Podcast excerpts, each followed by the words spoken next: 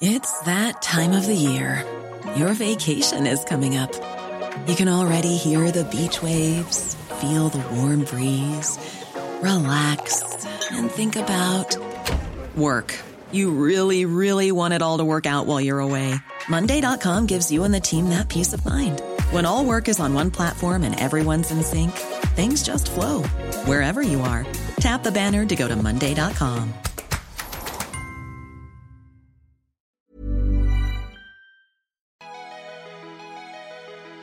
Bonjour, je suis Jean-Mathieu Pernin. Bienvenue dans Libellisé, le podcast de Libération qui vous raconte les coulisses de la vie politique française. Ça y est, on connaît le premier gouvernement d'Elisabeth Borne, un jour d'angoisse pour les journalistes, en fait bon, 26 jours de tension puisqu'on attendait cette annonce depuis eh bien, la réélection d'Emmanuel Macron. C'est long, mais ça y est, on va voir ce qu'il en est. Ce podcast est enregistré eh bien, quelques heures après l'annonce d'Alexis Collère du nouveau gouvernement. Libellisé, épisode 17, on débriefe le gouvernement avec un peu de ripollinage dedans. Et de ce nouveau gouvernement, eh bien, on va en parler avec Lilian Alemania. Salut. Salut. Alors, tu es chef du service politique de Libération et Jonathan Boucher-Petersen. Salut. Bonjour. Rédacteur en chef adjoint du service politique. Alors, avant de détailler euh, donc ce nouveau gouvernement, est-ce qu'on peut euh, essayer de voir s'il y a une, une, tendance politique qui se dessine alors dans ce gouvernement. Est-ce que euh, finalement Emmanuel Macron a pris plus à droite, il est plus à gauche, euh, comme le disent à droite? Voilà, est-ce est-ce qu'il y a une tendance qui se dessine? Non, il y, a, un symbole qui est un symbole fort, c'est évidemment Papendiaï euh, au ministère de l'Éducation nationale, a fortiori en remplacement de Jean-Michel Blanquer. Euh, derrière ça, il y a un flop, ce qu'on se disait à, l'instant avec Lilian, c'est le, flop majeur, c'est euh, l'enjeu de la planification écologique, mot qui est absent d'ailleurs des, des, des, nominations des ministres, avec deux ministres euh, pas avec un poids politique énorme, pas avec une implantation euh, locale significative, pas avec un passé ou une, une légitimité écolo évidente que sont Agnès Pannier-Runacher et, et, Amélie de Montchalin. Et sinon, c'est globalement le, le, statu quo avec, oui, certes, Damien Abad qui vient de la droite. On pourra trouver des, des, petites, des petites choses à noter, mais, mais fondamentalement, c'est un effet waouh, un gros flop et globalement le statu quo. Contrairement à la, à la en 2017, il euh, n'y a pas de prise, à part Damien Abad, euh, à d'autres partis politiques. Il n'y a pas de, de grand maire socialiste dans ce gouvernement, il, n'y a pas de figure de, de la droite euh, actuelle euh, non plus. Et il y a surtout un renforcement de ceux qui étaient des prises à droite la dernière fois, c'est-à-dire Bruno Le Maire devient numéro 2 du gouvernement et reste à Bercy, sur le modèle un peu de Wolfgang Schäuble, l'allemand qui était resté très longtemps sous Merkel à ce poste-là. Gérald Darmanin devient numéro 3 du gouvernement et garde l'intérieur. Sébastien Lecornu est, est promu aux armées. Euh, donc c'est trois euh, personnages importants de, de la droite euh, qui sont devenus macroniens et qui constituent un peu le, le, le, socle de ce, de ce gouvernement. Juste pour bien expliquer, c'est important, numéro 2, numéro 3, numéro 4 ou pas? Alors pour les Français, c'est pas du tout important. Pour les ministres, c'est très important. Parfois, la façon de convaincre quelqu'un de rester, c'est de dire tu restes à ce poste, mais euh, j'allais dire symboliquement, tu prends une place plus plus, importante puisque euh, tu es désigné. Dans les moments d'arbitrage, ça peut jouer quand même sur, en tout cas tacitement, ça envoie un message sur la puissance des, des uns et des autres. Euh, et on oubliait Catherine Colonna, donc qui est numéro 4 du gouvernement, du coup, donc après Bruno Le Maire, après Gérald Darmanin, donc quelqu'un qu'on n'attendait pas pour le ministère des, des Affaires étrangères, donc qui succède à à, Jean-Yves Le Drian, qui aura quand même laissé, euh, en tout cas, passé un long moment dans ce, dans ce fauteuil. Euh, Catherine Colonna, donc voilà, qui pareil est une forme de prise, mais pas vraiment une prise parce que personne l'identifie, qui vient plutôt de la droite chiracienne, enfin voilà, qui est quelqu'un de, de, tout à fait Macron compatible sur le papier, femme à poigne, femme de caractère. Mmh. Alors avant de, parler de, des nouveaux, il y a aussi, je regardais un petit peu sur les, réseaux sociaux, il y, a, aussi deux personnes qui font parler. Donc tu le disais tout à l'heure, Jonathan euh, Papendia, donc euh, successeur donc de Jean-Michel Blanquer, on va, en parler dans un instant. Mais il y a aussi euh, Éric Dupont-Moretti qui garde la justice. Et on sait qu'en ce moment, eh bien, il y a des affaires autour d'Éric Dupont-Moretti.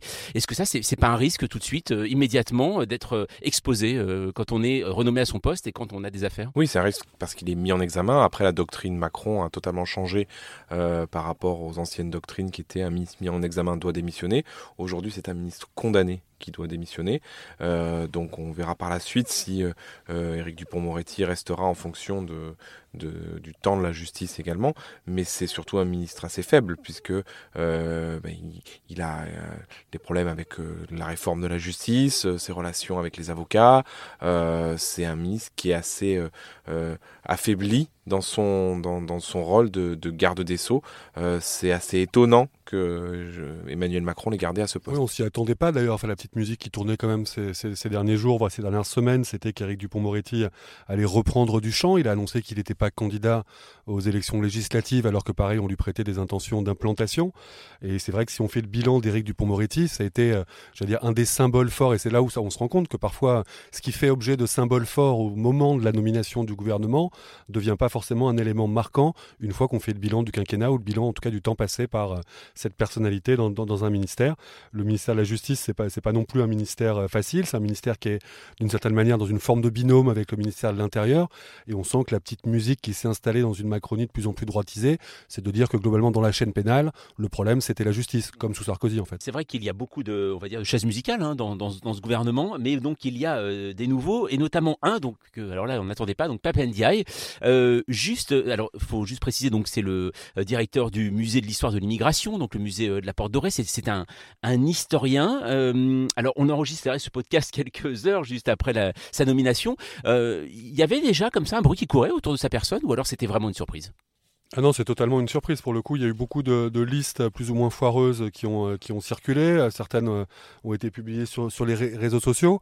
Euh, non, il y a, le, ce qui était acquis, c'était que Jean-Michel Blanquer avait fait son temps, qu'il était devenu plutôt un, un, boulet, en tout cas aux yeux d'Emmanuel Macron, que un atout comme ça avait pu l'être au, début du quinquennat, que le divorce était consommé avec les profs et d'une manière générale la communauté éducative. non, Papendiaï, c'est oui, c'est clairement, c'est-à-dire quand on quand on parle d'effet wow ou quand on parle de, de, de sortir quelqu'un du chapeau qui concentre l'attention euh, et qui écarte, du coup, qui permet aussi de donner une, une teinte, une tonalité, quelque chose d'un peu significatif à, un gouvernement qui, sur le plan politique, ne dit pas grand-chose en fait de l'évolution du, du, macronisme. Papendia, voilà, c'est quelqu'un qui, euh, clairement, à gauche, euh, les gens auront bien du mal dans un premier temps à dire que c'est un repoussoir. C'est quelqu'un qui est, par exemple, à Libération, qu'on publie très régulièrement dans des tribunes qui sont plutôt en phase avec ce qu'on pense. C'est quelqu'un qui est à l'opposé de Jean-Michel Blanquer. Donc là, ça vient représenter quand même une forme de rupture. Quelqu'un qui est beaucoup plus dans une culture de la des discriminations, des, minorités, euh, qui est pas du tout dans cette espèce de discours anti-woke euh, primaire ou vulgaire de, Jean-Michel Blanquer, qui a pas euh, l'islamo-gauchisme comme, comme boussole permanente à, combattre. Et on a senti d'ailleurs que dans la, passation de pouvoir qui vient d'avoir lieu entre, entre Blanquer et Papendiaï, on passait un petit peu d'un monde à l'autre. Blanquer était en train de, de revendiquer, j'allais dire, le, son, son, rôle de, de, de, vigie contre les forces du mal. Papendiaï il se place dans une autre perspective. Donc évidemment, c'est un risque aussi parce que son expérience politique est proche de zéro. Sa capacité à gérer un ministère complexe comme celui de l'éducation nationale, qui est confronté à des défis importants, euh, avec des promesses de campagne du président, euh, du président Macron. voilà, il, a, beaucoup de travail sur la table et on se souvient que dans des, euh, sans du tout faire de parallèle entre les deux personnages, mais si on prend les anciens ministres de l'éducation nationale, c'est clairement Luc Ferry qui peut être d'une certaine manière dans une forme de cousinade. Voilà, ça a plutôt été une catastrophe, Luc Ferry à l'éducation nationale. Donc Papendia, c'est un symbole significatif. Euh, après, c'est pas une promesse de réussite. Papendia, il a le poids du symbole, donc il pourra poser ça sur la table comme avait fait Christiane Taubira à la justice à une époque euh, pour euh, essayer de ben, montrer que si ça va pas dans son sens, sa démission serait un coup politique euh, pour le gouvernement ou Nicolas Hulot euh, en, début du quinquennat du, premier quinquennat d'Emmanuel Macron. Euh, en revanche, tout laisse à penser que la réforme de l'éducation, qui est un chantier énorme du chef de l'État pour ce prochain quinquennat, va se décider et se faire à, à l'Élysée directement. Quand on, met un ministre comme ça qui a qui est un symbole, qui est une, vitrine, euh, souvent euh, la, difficulté c'est que euh, c'est aussi pour tenir les, les, manettes euh, du côté du président de la République. Mais ce qui est intéressant, c'est qu'il était à peine nommé, ou le nom a peine sorti, que l'extrême droite s'est parti en, vraiment en toupie sur, sur le sujet. Euh, alors là, pour le coup, s'il y a des itinéraires un peu parallèles entre euh, Éric Zemmour et Marine Le Pen, là, c'est l'union sacrée, en tout cas, de, de leur cadre et de leurs éléments de langage. Donc, c'est euh, l'indigénisme au pouvoir, c'est la déconstruction de l'identité française. C'est voilà, on est vraiment dans des dans l'outrance du, du tac tac. C'est quasiment un ennemi de la patrie et un, un adversaire de, de l'avenir de la transmission à nos enfants. C'est une façon de prendre en compte, oui, le fait que le, voilà, ce centre de gravité euh, euh, qui était celui incarné par Jean-Michel Blanquer au, début du quinquennat Macron, euh, on est clairement dans autre chose parce que ça se conjugue au départ de Blanquer, au départ de Marlène Schiappa, au départ de Frédéric Vidal, dire trois figures qui incarnaient une, forme de, ligne politique qui suffisait pas à définir le macronisme, mais qui quand même occupait beaucoup le, devant de la scène. Voilà, avec Papendiaï, on est dans le, dans le virage à 180 degrés. Est-ce que c'est le en même temps macronien ou le nouveau Macron? Voilà, faudra attendre de voir sa marge de manœuvre et sa capacité d'action pour, euh, pour le valider. Alors tout à l'heure, tu parlais euh, bien de ce virage aussi euh, un peu à droite hein, de la Macronie depuis, depuis quelques temps. Catherine Colonna, donc, est la nouvelle ministre hein, des Affaires étrangères, qui succède à Jean-Yves Le Drian. Il faut quand même préciser qu'elle a déjà été ministre des Affaires européennes au cours du deuxième mandat donc, de, Chirac. elle est ambassadrice au Royaume-Uni depuis 2019. Est-ce que c'est une femme qui peut compter. C'est vrai qu'elle a une expérience, on va dire, des organisations internationales. Hein. Oui, en tout cas, il n'y a aucun euh, procès en incompétence à lui faire. C'est quelqu'un qui est euh, tout à fait euh, légitime à occuper cette, cette fonction. Après, ministre des Affaires étrangères dans une hyper-présidence dont justement les affaires étrangères font partie du domaine réservé du président de la République, a fortiori quand ce même président de la République est à la tête du Conseil de l'Union européenne, a fortiori quand ce président de la République, euh, non pas utilise, mais en tout cas est présent sur la scène du conflit entre euh, euh, intenté par la, Russie à, l'Ukraine. Enfin voilà, on sent que l'espace d'un Jean-Yves Le Drian était quand même assez limité, à part sur peut-être le volet Sahel, mais qui est en train de, trouver sa fin, et sur le côté de la diplomatie économique, en tout cas des, ventes d'armes. Je suis pas sûr que ce soit exactement le credo de Catherine Colonna. Mmh. c'est pareil sur les prises. Alors Damien Abad, donc en fait finalement ça y est, fin de cet épisode pour, pour les LR il, rentre au, gouvernement ou, Brigitte Bourguignon aussi euh, du Parti euh, socialiste, enfin ex, euh, Brigitte Bourguignon était déjà présente, elle était chargée de, le, mettre sur, sur pied la réforme de la dépendance qui n'a pas qui n'a pas eu lieu. Donc là, elle va le faire dans un ministre de, ministère de plein exercice. Euh, et c'est étonnant de remarquer, on a parlé de la droite, le, le pôle gauche qui était déjà qui était déjà présent garde un peu la, main sur les questions de travail. Donc c'est Olivier Dussopt euh, qui est qui est nommé en remplacement d'Elisabeth Borne euh, sur les sur les questions de budgétaires. C'est Gabriel Attal qui remplace Olivier Dussopt qui était qui était au budget euh, et donc Brigitte Bourguignon qui euh, va s'occuper de, de, de, la santé et de la prévention.